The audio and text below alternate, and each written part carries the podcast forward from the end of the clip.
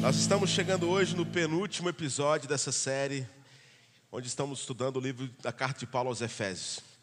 E Samuca estava falando aqui hoje, ontem a gente bateu o recorde, irmãos, de o tanto de coisa acontecendo simultaneamente na nossa igreja. Aqui, e eu já digo sempre, se você está meio distante de Deus, se voluntarie, seja alguém que trabalhe na pontezinha, porque você vai direto para o céu. Você que é pai e mãe, quando acabar o culto, dê um abraço, porque ficar com quase 200 crianças durante o dia inteiro ontem, hoje de manhã e na sexta-feira, teve um monte de casal que chegava aqui, parecia que estava voando. Eu falei, ah, estavam sozinhos em casas, né? Ô, pastor, faz mais EBF, vem ser voluntário. Não, pastor. Ao mesmo tempo acontecia o ateliê, o nosso encontro de mulheres. Eu estava com os homens, e mulher é muito mais crente do que homem, né? As mulheres estavam chorando na presença de Deus aqui um monte de voluntário na pontezinha e os caras entrando na carne lá em Porto de Galinhas. Mas eu prometo que a gente orou por três minutos e também, brincadeira, irmãos, homens de Deus ali. Tivemos também uma dinâmica muito leve também na piscina depois. Tem um monte de gente quebrada aqui. Ontem à noite também o nosso ministério de adolescentes acontecendo. Quanta coisa acontecendo simultaneamente. Glória a Deus por isso. E nós escolhemos essa série porque nós estamos falando justamente sobre a, a nossa identidade em Cristo Jesus essa carta de Paulo ela fala muito sobre o que nós somos como igreja. As recomendações que o apóstolo Paulo trouxe há quase dois mil anos atrás para essa comunidade e como ela ecoa para os dias de hoje. É por isso que a gente chama essa série de uma nova carta para uma nova sociedade. Semana que vem nós vamos estudar o capítulo 6 inteiro e vamos terminar essa série de nove semanas. Mas estamos hoje no penúltimo capítulo e eu quero pedir desde já que você abra a sua Bíblia, Efésios capítulo 5, nós vamos ler do, cap, do versículo 15 até o versículo 33. E eu queria te pedir para que você esperasse eu concluir a mensagem antes de você ficar com raiva de mim. E deixa eu falar tudo, porque hoje a gente vai entrar num tema que é muito sensível para os dias de hoje. Mas nós estamos estudando a Bíblia, que confronta, que mostra e traz o norte para nós como parâmetro. Hoje vamos falar um pouco sobre o papel do homem, da mulher, e tem muita gente que fica desconfortável com essa passagem. Então, deixa eu terminar antes que você fique. Isso é absurdo! E jogar tomate aqui em mim, tá bom? E nós vamos então conversar sobre a palavra de Deus. Eu queria que você acompanhasse comigo, Efésios capítulo 5, a partir do versículo 15 até o versículo 33, diz assim a palavra de Deus. Portanto, tenham cuidado com a maneira como vocês vivem, e vivam não como tolos, mas como sábios aproveitando bem o tempo, porque os dias são maus. Por essa razão, sejam não sejam insensatos, mas procurem compreender qual é a vontade do Senhor. E não se embriaguem com vinho, pois isso leva à devassidão, não, mas deixe-se encher do Espírito, falando entre vocês com salmos, hinos e cânticos espirituais, cantando e louvando com o coração ao Senhor, dando sempre graças por tudo a nosso Deus e Pai em nome do nosso Senhor Jesus Cristo, sujeitem-se uns aos outros o temor de Cristo. Esposas, que cada um de vocês se sujeite ao seu próprio marido, como ao Senhor, porque o marido é a cabeça da esposa, como também Cristo é a cabeça da igreja, sendo ele próprio o salvador do corpo. Como, porém, a igreja está sujeita a Cristo, assim também a esposa se sujeite em tudo ao seu próprio marido. Maridos, que cada um de vocês ame a sua esposa, como também Cristo amou a igreja e se entregou por ela, para que santificasse, tendo purificado por meio da lavagem da água pela palavra, para apresentar a si mesmo como igreja gloriosa, sem mancha, nem ruga, nem coisa semelhante, porém santa e sem defeito. Assim também o marido deve amar a sua esposa como ama o próprio corpo. Quem ama a esposa ama a si mesmo. Porque ninguém jamais odiou o seu próprio corpo, ao contrário, o alimenta e cuida dele, como também Cristo fez com a igreja porque somos membros do seu corpo. Eis que o homem deixará o seu pai, a sua mãe e se unirá à sua mulher, tornando-se os dois uma só carne. Grande é o mistério, mas eu me refiro a Cristo e à igreja. No entanto, também quanto, quanto a vocês, que cada um ame a sua própria esposa como a si mesmo, o que a esposa e que a esposa respeite o seu marido. Vamos orar? Pai querido, nós estamos aqui na tua presença eu te peço mais uma vez para que o Senhor nos ilumine a partir da tua palavra, mas que o Senhor prepare o nosso coração para ouvir a tua voz, que é revelada todos os dias quando nós abrimos o que nós conhecemos como a forma do Senhor se revelar a nós. Pai, eu te peço para que essa palavra seja uma palavra de confronto, mas também de conforto, e para que haja resultados maravilhosos nesta manhã. Eu oro para que o Senhor possa reconciliar alguns que estão distantes do Senhor nessa manhã. Também oro para que o Senhor traga salvação a este lugar. Eu te peço isso na certeza que nós vamos terminar esse culto celebrando. Salvação há de chegar nessa casa. Nós te pedimos isso em nome de Jesus. Se você quer diga um amém bem forte aonde você. Eu disse semana passada que a gente teve lá em casa uma experiência muito interessante de enviar nosso filho mais velho para o acampamento. E foi uma preparação muito grande, porque o Luca tem sete anos. Então a Bruna, e graças a Deus pelas mulheres, elas são muito organizadas. E ela fez uma mala então que tinha cada dia, segunda-feira, essa roupa. Segunda-feira à tarde, essa roupa. Segunda-feira à noite, essa roupa. Roupa suja nesse saquinho. E a, você começa a ouvir um burburinho aqui, porque as mães que enviaram seus filhos também fizeram algo parecido, se eles eram pequenos. E tinha toda uma logística a gente foi, porque uma das prerrogativas para você enviar seu filho para acampamento é ele ser autolimpante. E menino com sete anos, o Espírito Santo cuida, não precisa ser tão autolimpante assim, irmãos. Mas eu fiquei treinando com o Luca tal, e levei ele para o acampamento da toca para ele ver, eu fui tomar banho com ele, e ele abriu assim a água e ficou esperando, fez, pai, que hora que a água vai esquentar? Eu falei, esquentar, filho? ah, meu amigo, nossos filhos são criados num ambiente muito mais, né, Nutella do que a gente foi criado, não, irmãos? E aí, foi muito especial, mas existiam várias recomendações para os pais, e a gente, como pai, passou várias recomendações para os nossos filhos, e aconteceu algo maravilhoso. Na quinta-feira à noite, eu contei para vocês semana passada, o Luca foi lá na frente, entregou a vida para Jesus, e a gente foi buscar o Luca no sábado de manhã. E a gente, Luca, como é que foi? Os pais querem saber, me conta tudo. E, filho, às vezes, contando, é meio assim, né? Ah, foi legal. Legal não, eu quero saber detalhe. Você conseguia tomar banho? Como é que era para ir no banheiro e tal? O filho, seu dente está um pouco amarelinho e tal. Você não escovou o dente hoje? Eita, poxa. Eu não escovei nem um dia, pai. A banho, meu Deus, eu tenho que levar no dentista. Ah, Karen, meu Deus. Eu falei assim: não morre, não. No máximo é um negocinho que vai ter que colocar um fio. Várias recomendações. E algumas delas não são seguidas. Por esquecimento, por preguiça. E, nós chegamos aqui no final dessa carta aos Efésios, onde Paulo ele vai trazer várias recomendações para nós. Algumas que nós conseguimos seguir, outras que esquecemos por não revisarmos aquilo que foi nos falado porque estamos empolgados, a vida é muito dinâmica, tem muita coisa acontecendo, mas a gente só se depara às vezes depois que nós somos apresentados por uma dor de dente, ou quando não cuidamos da saúde, alguma coisa, ou a febre chega, a gente percebe que isso são alertas, porque a gente deixou de fazer algo que a gente sabia que precisava fazer, mas a gente não fez. Às vezes por esquecimento, ou às vezes porque nós não revisitamos aquilo que é o nosso parâmetro de fé de regra e de prática. Na segunda metade dos Efésios até o capítulo 6, a partir do capítulo 4, Paulo ele vai trazer várias recomendações práticas para como a gente pode viver uma vida sã na perspectiva da doutrina da fé cristã.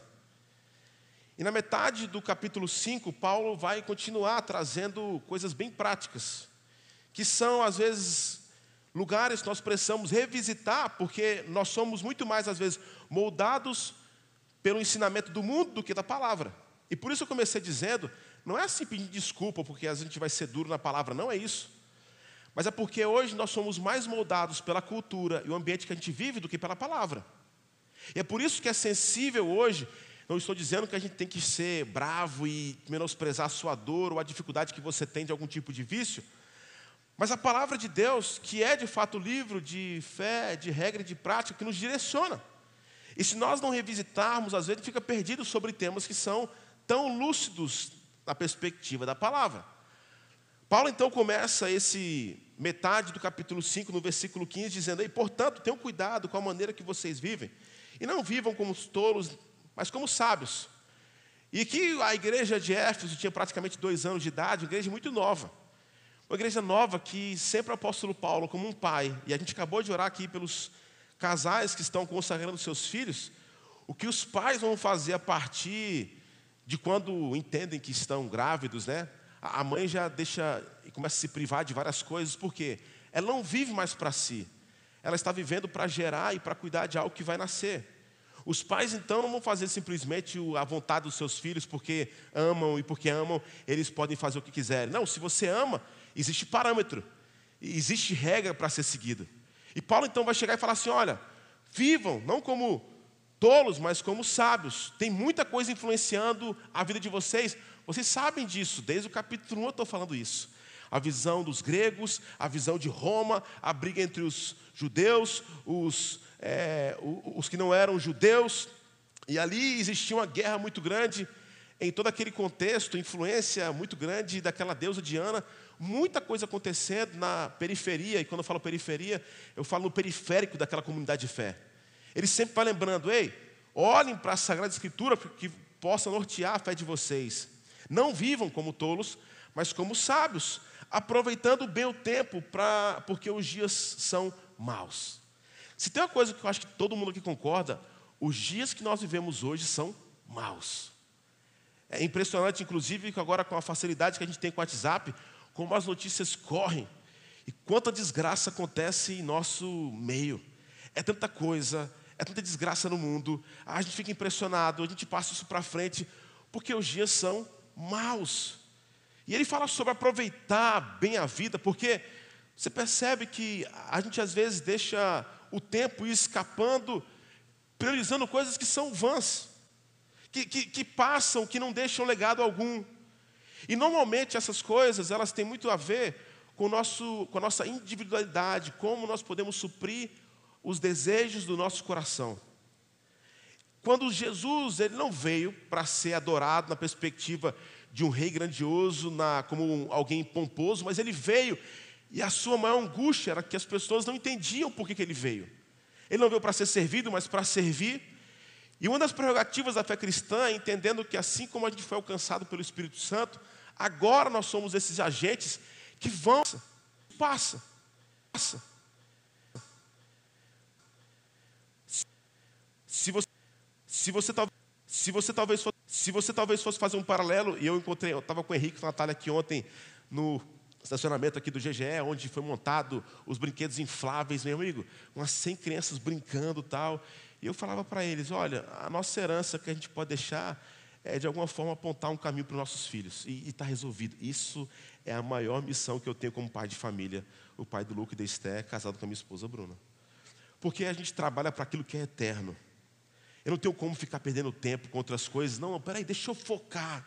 E às vezes, pela influência que estava naquela periferia, as pessoas perdiam muito tempo buscando o seu bel prazer e esquecendo das coisas que eram prioritárias. Versículo 17: Por essa razão, não sejam insensatos, mas procurem compreender qual é a vontade do Senhor. Você já fez essa pergunta? Porque tem gente que fala assim, pastor, eu não sei o que Deus quer da minha vida.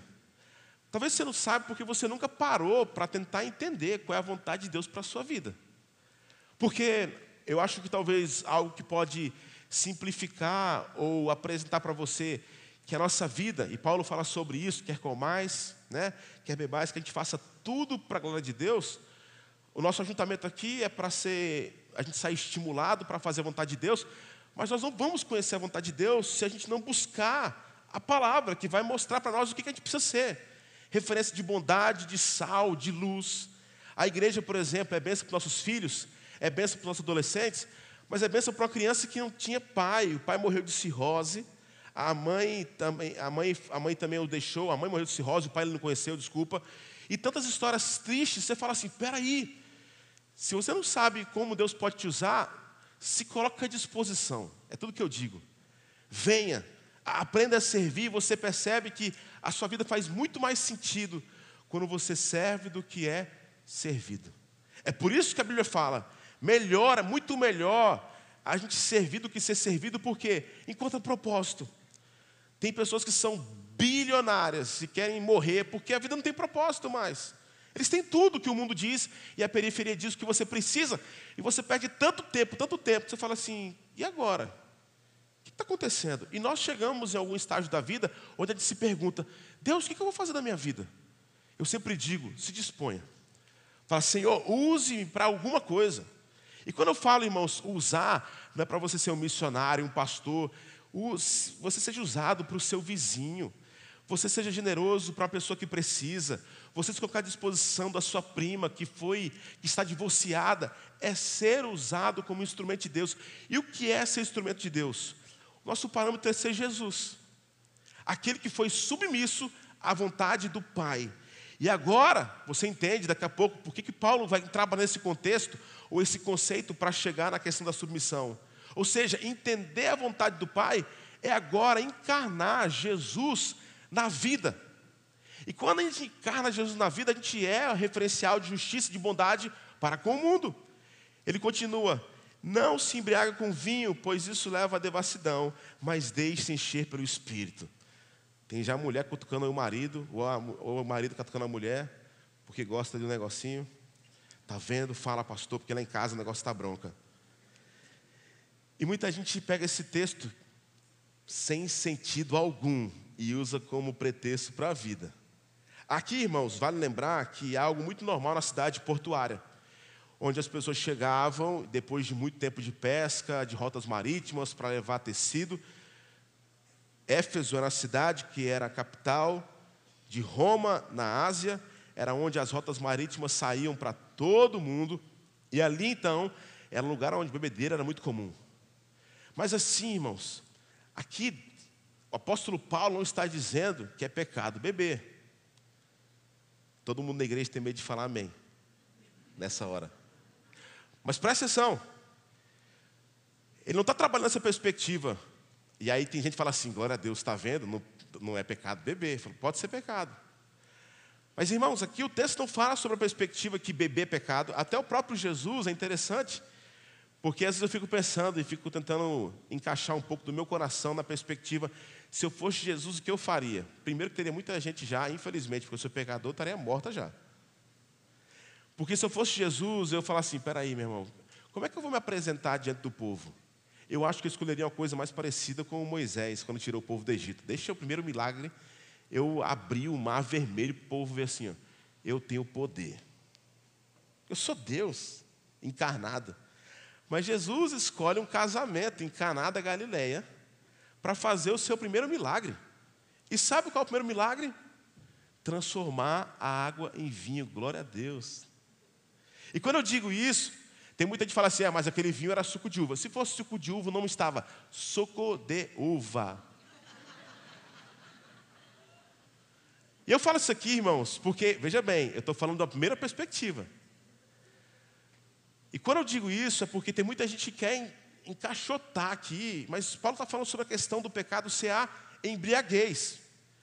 E aqui, para alguns, é igual tatuagem. Pastor, tatuagem é pecado. Se você for no Velho Testamento, não tem sentido algum o que o Velho Testamento fala sobre tatuagem. Não tem nada a ver um texto é fora de contexto.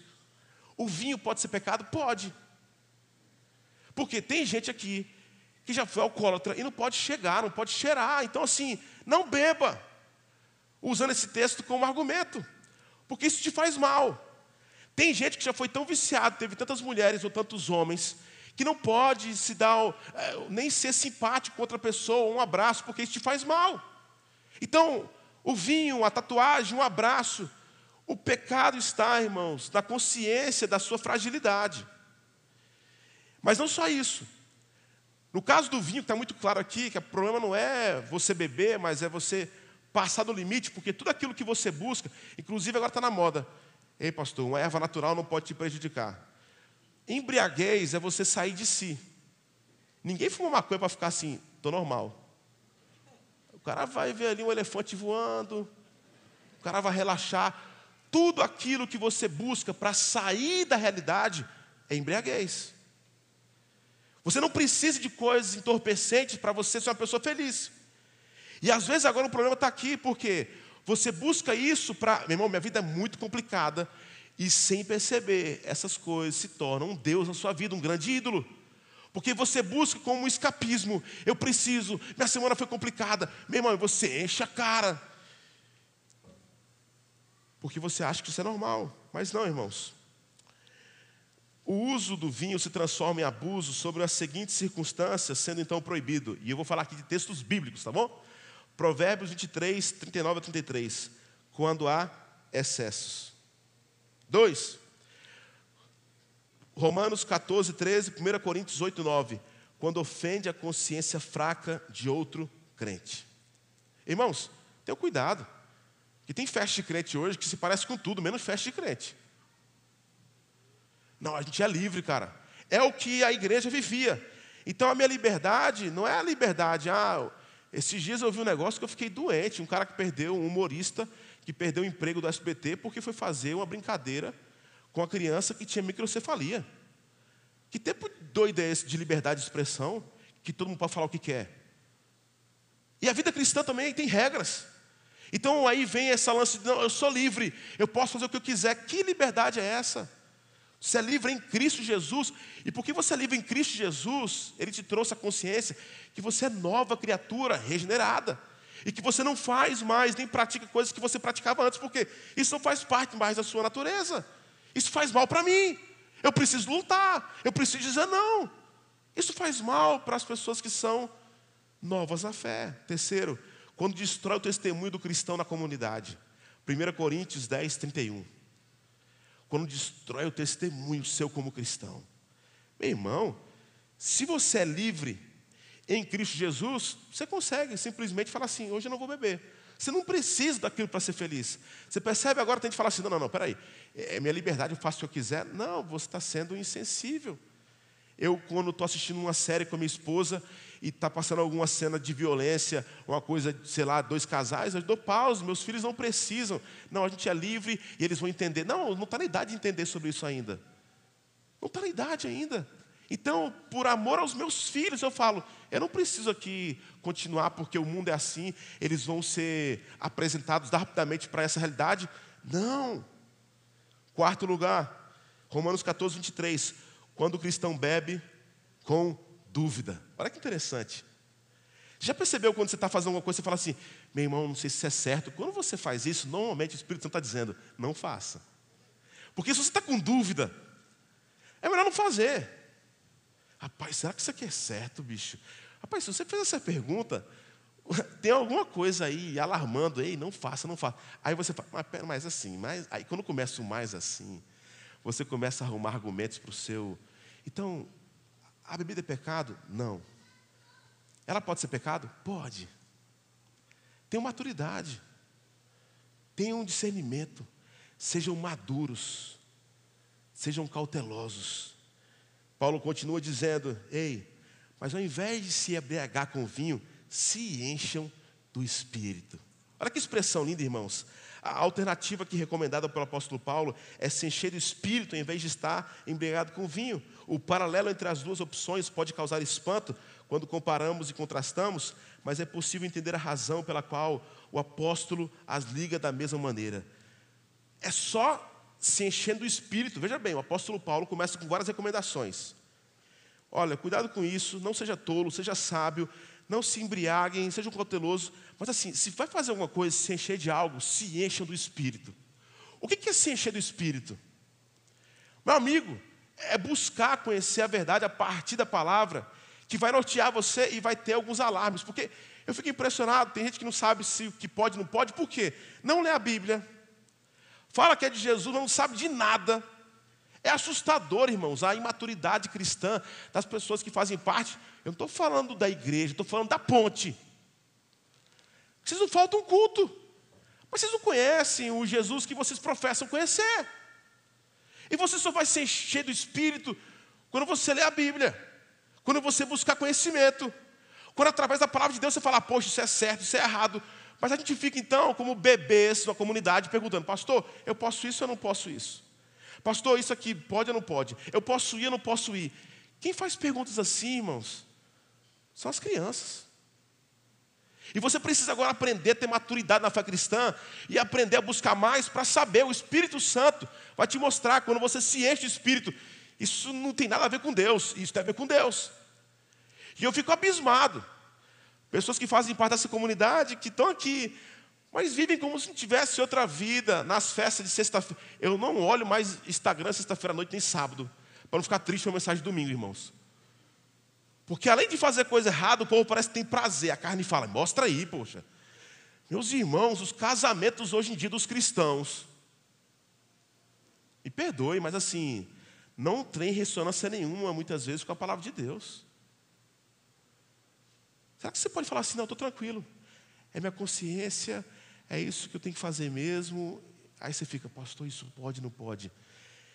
Quando Paulo fala, ei, se encham do Espírito, é só se enchendo do Espírito. E a pergunta faz, tá, pastor, mas como é que eu me encho do Espírito? O apóstolo Paulo então começa a responder no versículo 19: falando entre vocês com salmos, hinos e cânticos espirituais, cantando e louvando com o coração ao Senhor.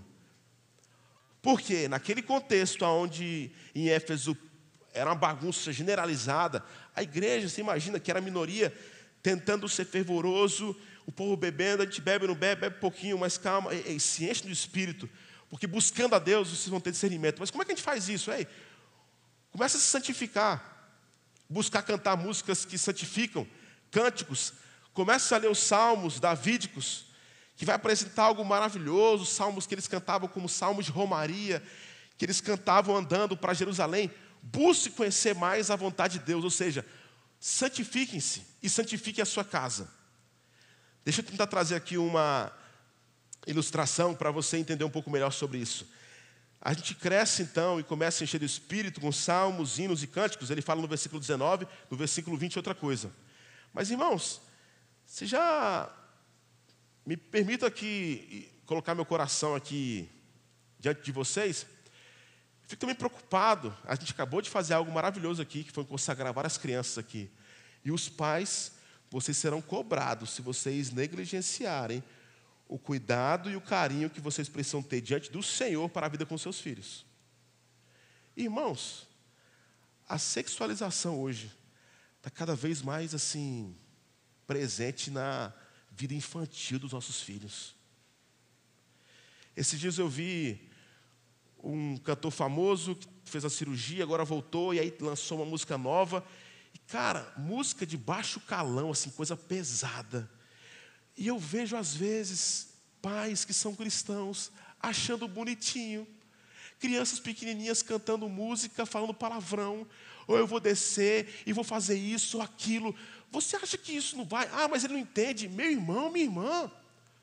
Tem hora que eu abro, a gente se olha uma música romântica, tal, música romântica, tal, mas tem música que eu não escuto diante dos meus filhos. E tem hora que eu sei que é difícil. Meu Deus, de novo, três palavrinhas, três palavrinhas. Eles ficam cantando, a gente fala assim: é isso, amor, aqui, aqui é isso. Semana que vem vai ter o, o show aqui. Eu amo eles, mas eu não aguento mais ouvir três palavrinhas. Mas você tem que colocar coisa boa no coração, na mente do seu filho. Rapaz, ele tem um celular hoje que ele tem acesso a tudo. E você precisa ter cuidado com a sexualização dos seus filhos. As crianças estão fazendo coisas cada vez mais novos. É cantar música de Deus, é falar isso aqui não pode, é botar limite no YouTube. A gente precisa ter esse cuidado. E quando acontecer, chega, conversa, irmãos. Mas é criar uma cultura espiritual para o nosso coração e para as pessoas que a gente cuida. Mas é normal, peraí, pastor, isso é muito ser moralista. Ok, siga esse caminho. E daqui a alguns anos a gente pode conversar. Cuidado. Apóstolo Paulo, então, no versículo 20, ele fala: Ei, dando sempre graças por tudo ao nosso Deus e Pai, em nome do nosso Senhor Jesus Cristo. Ele fala: olha, outra coisa de você aprender a ser santo é aprender a ser grato. Gratidão, irmãos. A gratidão precede tudo, porque se você não aprende a ser grato, você sempre será uma pessoa que se acha é, excluído, que você não é amado, que você nunca realiza os seus sonhos. Por quê? Se você não aprender a ter satisfação naquilo que você vive, você sempre almeja mais, e porque não aprendeu a ser grato, você nunca consegue agradecer por aquilo que você já vivenciou, e sempre tem expectativa do novo, do novo, do novo. A gratidão é uma forma da gente viver da gente saber aquilo que a gente está vivendo hoje, mesmo parecendo difícil, você tem o que comer, você tem o que beber, você tem uma casa para morar. Aprenda a ser grato. A gratidão é um lugar também de revisitação. Quando você está diante de uma circunstância difícil, ao invés de você ficar, eu odeio, como é que eu estou passando por isso? Se você aprende que gratidão é uma forma de vida, você pode revisitar alguns momentos que você percebeu que Deus cuidou de você, e isso te ajuda nesse estágio novo da vida, mas que não aprende a ser grato, sempre uma pessoa sempre frustrada, querendo sempre mais, mais e mais. O apóstolo Paulo continua. E agora aqui no versículo 21 ele fala: Ei, sujeitem-se uns aos outros no temor de Cristo. Sujeitar uns aos outros. E agora aqui começa a ficar um pouco mais complicado o texto. Porque sujeição, irmãos, não é sub, sujeição, desculpa, e submissão é um comportamento de Jesus, é a maneira estranha de lidar com o poder. Olha que coisa doida. O único rei no universo que lidou com submissão e sujeição de maneira paradoxal ao mundo foi Jesus. Porque quando a pessoa chega gritando, batendo o pé, fazendo escândalo, ou quando não tem poder o suficiente, ela quer arrumar recurso para dizer: quem manda aqui sou eu. Já percebeu? O cara que fala muito alto, quem manda aqui sou eu. E a pessoa então ela só é respeitada pela forma que ela tenta demonstrar poder, mas ela nem respeitada é. Talvez a priori aquelas pessoas que estão sujeitas à sua liderança, elas ficam quietas com medo de perder emprego, mas aquela pessoa não é um exemplo em nada para você. Porque poder não está ligado da forma errônea que a gente trata com aquilo que a gente acha que é mas entendendo quem é que inventou e apresentou a submissão bíblica. Você lembra, por exemplo, quando Jesus está diante de Pôncio Pilatos, e, e, os caras, olha, ele disse que é o rei dos judeus, ele cura no sábado, ele fala que é o rei dos judeus, olha, o seu chefe aí, Pilatos César, vai te pegar se você não resolver. E Pilatos não tinha muito argumento para ir contra Jesus, porque ele fala, peraí, pô, esse cara é um cara massa. Mas ele começa a ficar nervoso e começa a gritar, ei, você não vai se defender? Bicho, grita aí, fala que você não é isso aí. E Jesus, assim, a autoridade que você tem, quem te deu foi meu Pai. Jesus não quis ficar gritando, ele poderia ali, meu amigo, fazer um milagre, fazer Pilatos, uh, sumiu. Mas ele estava sujeito, e ele aprendeu a ser sujeito à vontade das autoridades, não que ele concordasse. Mas Jesus veio apresentar algo completamente novo, irmãos. Jesus não precisa reagir para mostrar que ele tem força e poder. E por isso, quando o Espírito de Cristo está agindo de verdade na vida de uma pessoa, a marca do poder da ação do Espírito é a atitude de servo que existe em Cristo. Olha aqui, já começa a mudar um pouco sobre essa questão de submissão, porque o próprio Deus, irmãos, que não era maior do que Jesus, a trindade, são três e um, cada um com um papel fundamental. Ele está sujeito à vontade do Pai. Ele chega não para trazer sobre si uma ideia, olha, quem não me seguir está lascado, vocês estão perdidos, é assim, assim, assim. Não! O próprio Jesus é aquele que vai amar, e, e, e, aparentemente para os religiosos, qual é o grande problema de Jesus? Meu amigo, o cara, ao invés de estar com a gente aqui na igreja, com os religiosos, os fariseus, o cara está conversando com a mulher no poço, e a mulher, essa mulher é uma prostituta. Ele está sujeitando ao quê? Sujeitando à vontade do Pai. Na perspectiva dos homens, ele está se rebaixando, mas na perspectiva de Deus, ele está revelando quem Cristo realmente é. Olha que lindo isso. Submissos, Efésios 21 e 23, do capítulo 5. Paulo aplica o princípio aqui da harmonia de maridos e esposas, pais e filhos, senhores e servos, e começam a demonstração para que se sujeite um ao outro. Isso aqui, irmãos, quer dizer que os filhos podem dar ordem aos pais e os mestres devem obedecer aos seus servos? Não, não é isso. De maneira alguma.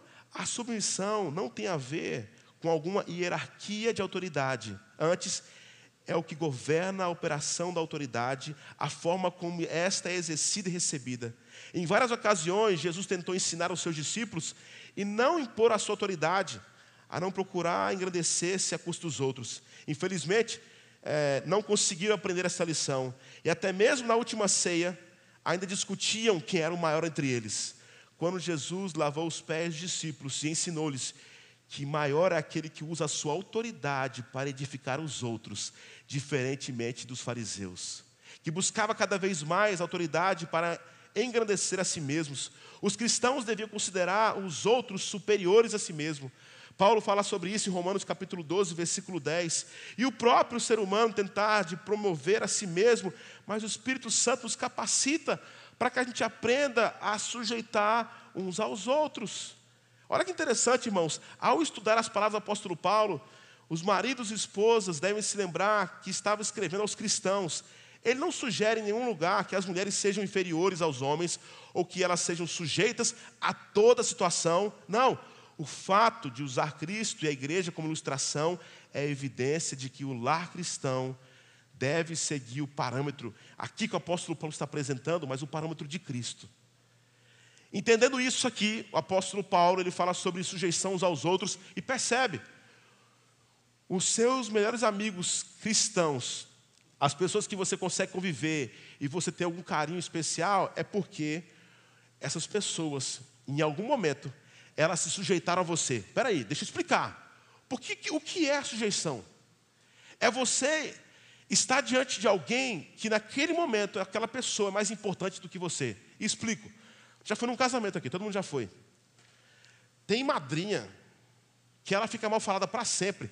Porque tem madrinha que quer aparecer mais do que a noiva. Madrinhas não vão com vestido branco no dia do casamento da sua amiga.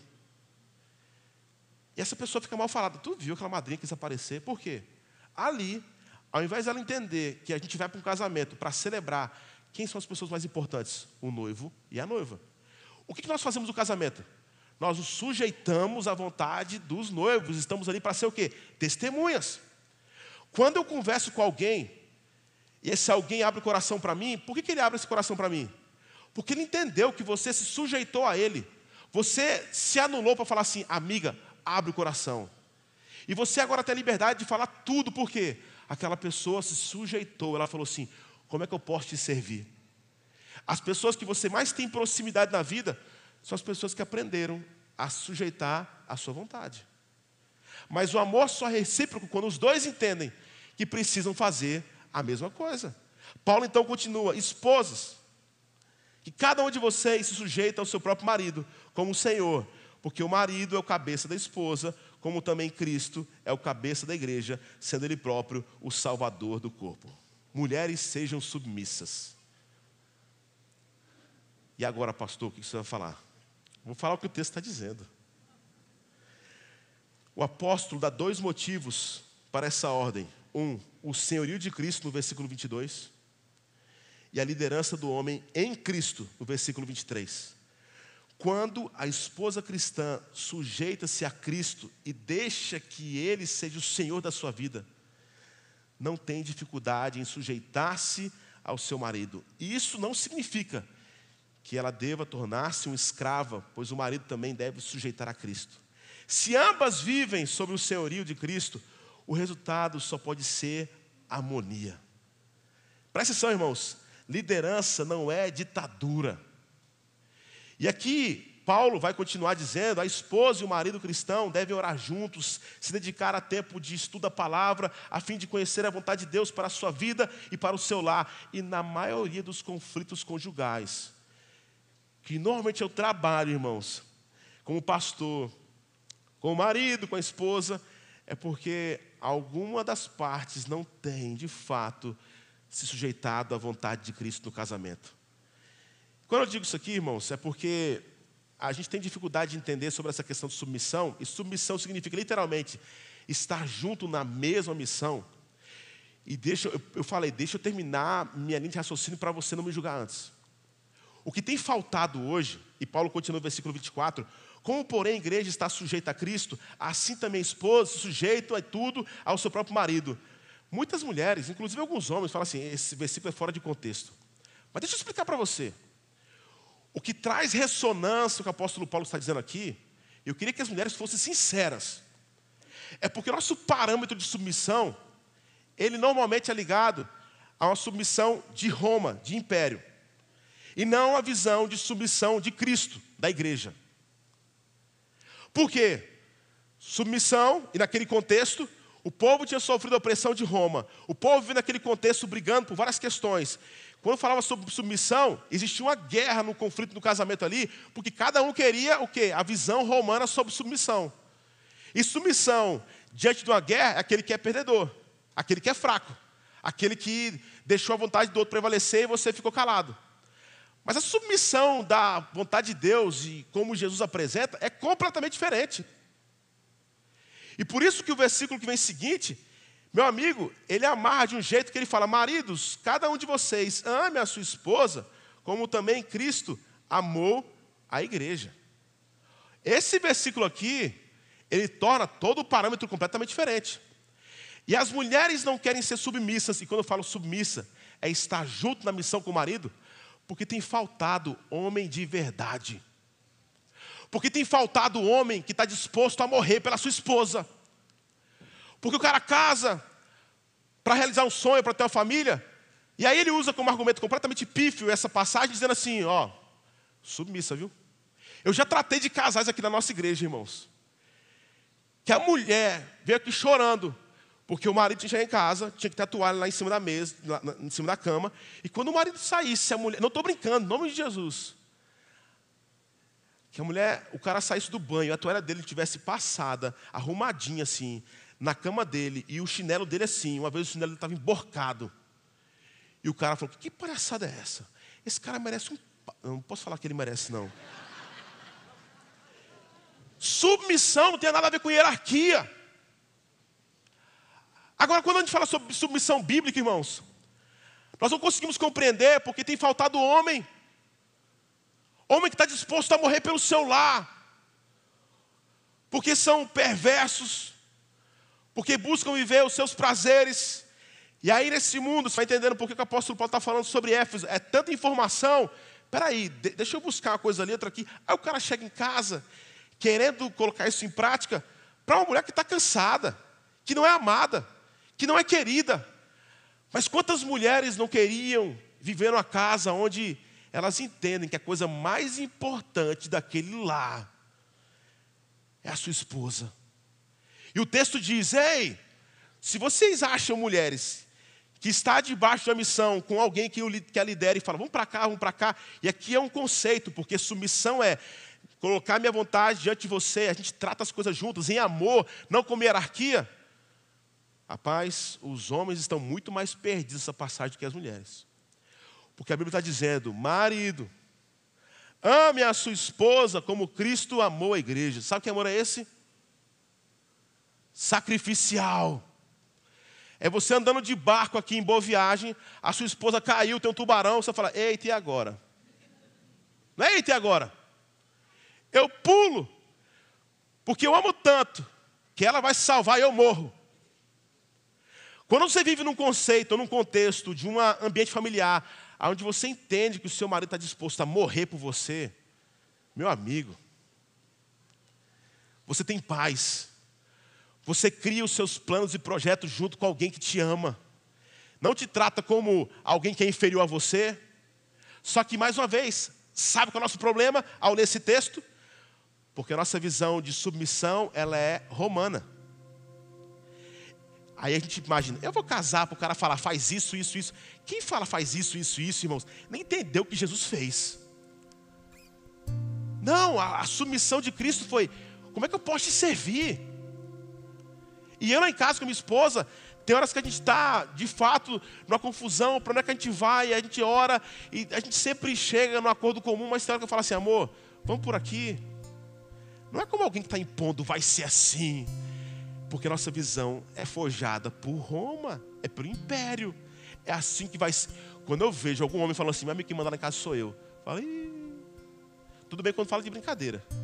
E normalmente quem fala demais, quem manda é a mulher em casa. Mas agora aqui falando sério, irmãos.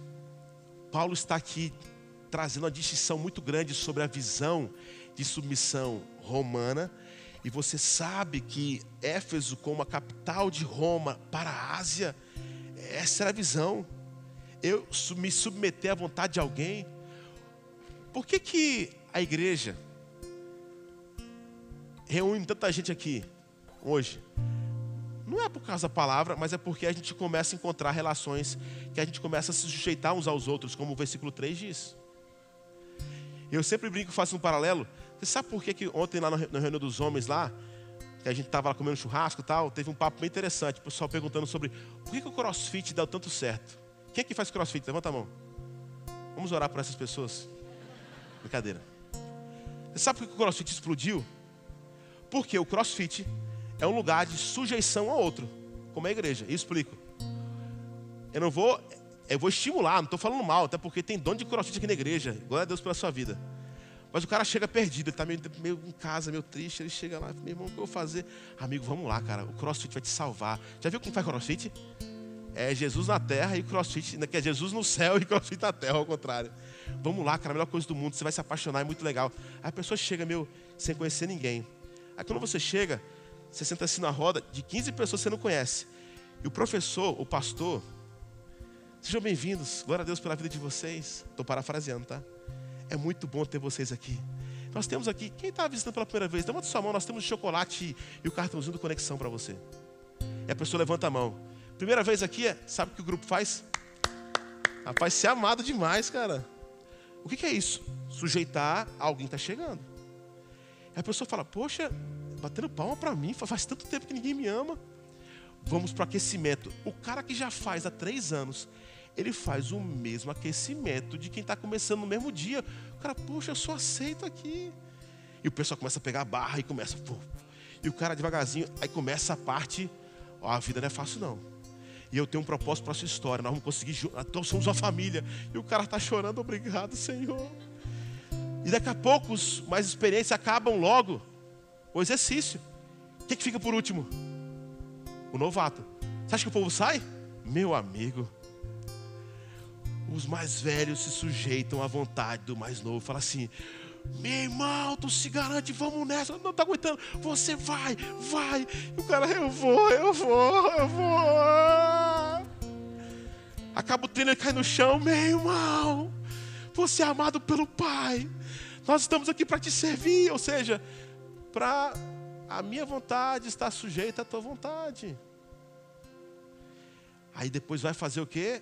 o alongamento final. E quando acaba, Deus foi muito bom, ótima semana, vou em paz, não peques mais, depois bate palma e abraça o cara e está comendo açaí. Depois do treino. O que, que é isso, irmãos? Isso, é, isso explica tanto sobre o casamento, sobre a igreja. Quando Paulo fala sobre sujeitar uns aos outros, seja submisso à vontade do Pai, o próprio Jesus, ele não veio aqui apresentar para nós a visão romana ele veio apresentar a visão de submissão e sujeição a partir de Jesus Cristo. E quem aqui não queria casar com alguém que verdadeiramente entende que o seu cônjuge estaria disposto a dar a sua própria vida por você? A gente brinca lá em casa, minha esposa, a gente brinca e leva a sério. Tem hora, e eu não estou falando isso aqui como a gente, como um casal que é perfeito, a gente é cheio de falha. Nossos filhos precisam saber que tem hora assim, que eles estão, a gente está aqui conversando na mesa, aquela coisa. E aí eu sento para conversar com minha esposa, eles chegam, pai, não sei o que. Eu falo assim, peraí. Eu agora vou gastar um tempo só com a mamãe. E ela fala, e eu vou gastar um tempo só com o papai. Os dois. Fiquem lá no cantinho, daqui a pouco a gente conversa. Porque nossos filhos precisam entender, irmãos. Presta atenção que eu vou falar aqui agora. Que até isso é meio né, sensível. A pessoa que você mais deve amar na sua vida não são seus filhos seu marido, a sua esposa. Mas espera aí, pastor, como assim? É diferente o amor? Eu sei que é diferente. Mas você fala, é impossível fazer isso, porque a criança nasceu de mim, é por isso. Está tudo distorcido hoje em dia, irmãos. Já parou para pensar? E eu, quando começo a pensar sobre isso, eu fico doido, irmãos, porque diz aqui o texto: Maridos, cada um de vocês ame a sua esposa, como também Cristo amou a igreja, para que ele se santifique, tendo purificado por meio da lavagem da água pela palavra. Quando estamos dispostos a morrer pelo nosso cônjuge, irmãos, a gente purifica o casamento. Aqui a gente começa a buscar um ao outro, porque é o amor que é concreto, o amor que dá atenção, o amor que é sacrificial, o amor que é o amor de Cristo para com o próximo. Eu falo brincando com a Bruna às vezes assim, amor, a gente tem que aprender a amar cada vez mais como Cristo amou outro, de maneira sacrificial. Sabe por quê? A gente fez um casamento agora, sábado retrasado, e a gente estava falando sobre isso. Eu e ela sozinho, indo lá para a aldeia, e a gente mão dada, eu falei assim: Pois é, nossos filhos estão crescendo, daqui a pouco vai todo mundo embora. Quem é que vai ficar? Muitas vezes, sabe quem é que fica? Pais frustrados que sofrem com a partida dos seus filhos. E é por isso que Paulo ainda é muito específico. Ele fala que, ei, vocês, 31, Homem deixará o seu pai e sua mãe e se unirá com a sua mulher, tornando-se dois, uma só carne. Paulo vai buscar agora Gênesis capítulo 2, versículo 24. Meu irmão, olha que coisa linda isso daqui. Pode parecer dolorido, porque tem pai aqui. Eu fico imaginando, rapaz, a doação, a minha vida eu vivo para minha esposa, para meus filhos, é colégio, é trabalho, é futebol, vai para lá, vai para cá. E aí, eu fico imaginando o dia do casamento da minha filha. Como o cara chegar com 15 anos na minha casa, apertar a campainha e falar: Tudo bom, tio? Aí eu falo: Qual é a tua, meu irmão? Primeiro que ela não vai namorar com 15 anos, vai começar a namorar com 28. 28 começou a namorar, com 30 vai casar. Eu passei os 30 anos quase esté com ela. E no dia que eu vou fazer o casamento da minha filha, porque isso não abre mão, ela vai pegar lá, fazer os votos e falar assim: Você, um cara que conheceu há dois anos, é a pessoa mais especial da minha vida. Eu falei: Como é que é, bicho? Já pensa nisso, Henrique? Nem pensa, né? Você é a razão da minha vida. Eu falo: Meu irmão, como assim, meu irmão? Foi 28 anos aqui junto para um miserável chegar e roubar o coração da minha filha. Visão de império. Mas se a gente olha para Jesus, o que está acontecendo ali, irmãos, é a continuação do ministério de Deus, que é a família. Nós criamos os filhos para o outro. É duro porque a gente ama e eles não entendem quanto a gente ama.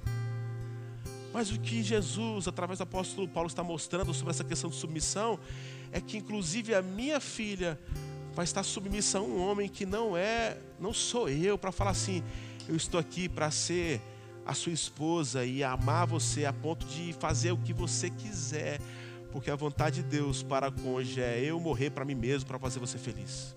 E o cara fala assim: Eu estou aqui para fazer isso, Esté. Tá chato esse papo, mas eu quero continuar porque tem que continuar.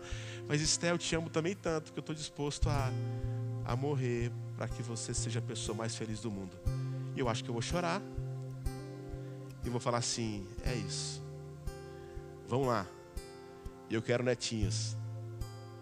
Porque o casamento é a sujeição da minha vontade para a vontade do pai, para fazer o outro feliz. Isso é o casamento. Na sexta-feira eu termino com essa história. Eu perguntei se eu poderia contar essa história. Inclusive eles estão aqui. Eu fiz um casamento, uma união de um casamento três da tarde na minha sala. Um casal, tá, eles estão aqui. E eles assistindo essa série de Efésios, já moravam juntos aqui em Recife há quase dois anos. História bonita do Rio de Janeiro, tal. E aí eles, ouvindo a mensagem de, da carta de Paulo aos Efésios, a gente precisa tomar uma decisão. Por que a gente está morando aqui amigado e não toma decisão? Eu falei assim, eu poderia contar essa história para você, para a igreja? Pode, pastor. Eu falei assim, é isso, velho. A gente tem que deixar de ser ouvinte para ser praticante da palavra. E eles foram de manhã no cartório, se casaram na sexta-feira, e três da tarde estava contando essa história para mim, e a gente chorando ali, se alegrando. Que bênção! E a palavra que eu dei para eles, eu termino aqui agora dizendo isso. Eu falei: vocês estão sabendo que vocês estão assumindo esse compromisso diante de Deus? Para ser Jesus um na vida do outro. Isso não é para o casamento, isso é para nossas relações a disposição de sujeitar um ao outro, para falar assim: olha, você é mais importante do que eu, eu estou disposto a te servir. E tem muita gente que não quer entrar nessa, sabe por quê? Sujeição, escravidão, não vou. Quando um se sujeita ao outro, quando a gente entende a vontade do Pai, irmãos, a, a gente consegue conviver com harmonia, a gente consegue ser amado, a gente consegue amar. Jesus Cristo fez isso. Eu acho interessante que na última experiência que Jesus teve com todos os seus discípulos, você sabe qual foi a lição que ele aplicou para nós, para a igreja de Jesus? Submissão, sujeição ao outro. Sabe o que ele fez? Quando Pedro, Tiago, João, todo mundo lá, Felipe, todo mundo lá, Jesus pega, coloca uma toalha no seu lombo e fala assim: Ei, tira as sandálias. E o povo assim, peraí, como assim? Quem é que vai lavar nosso pé? Aí Jesus fala assim, sou eu. Hoje é minha última noite com vocês. Aí Pedro fala assim, o senhor lavar meu pé? Visão romana.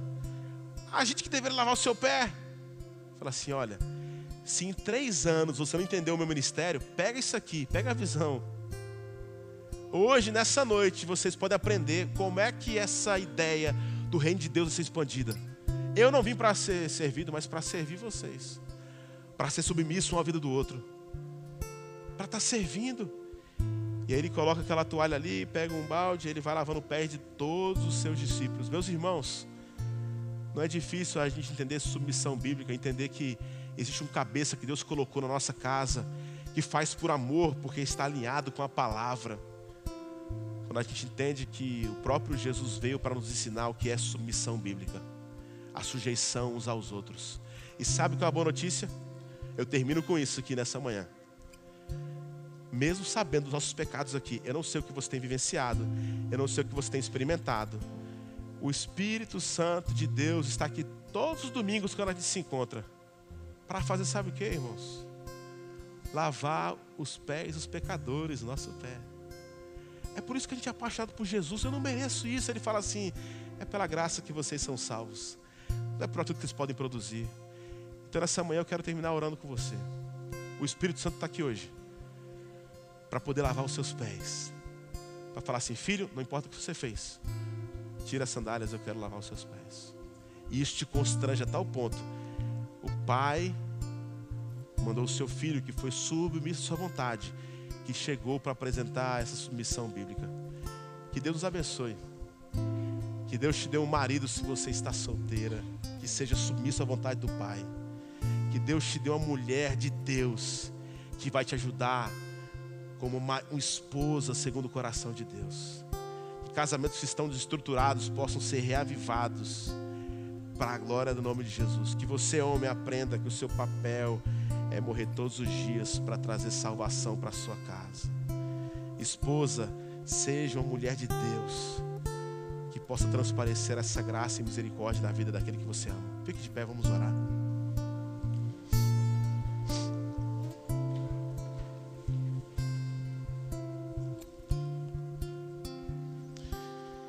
Oh, Jesus, que bom estarmos aqui na tua presença, Pai.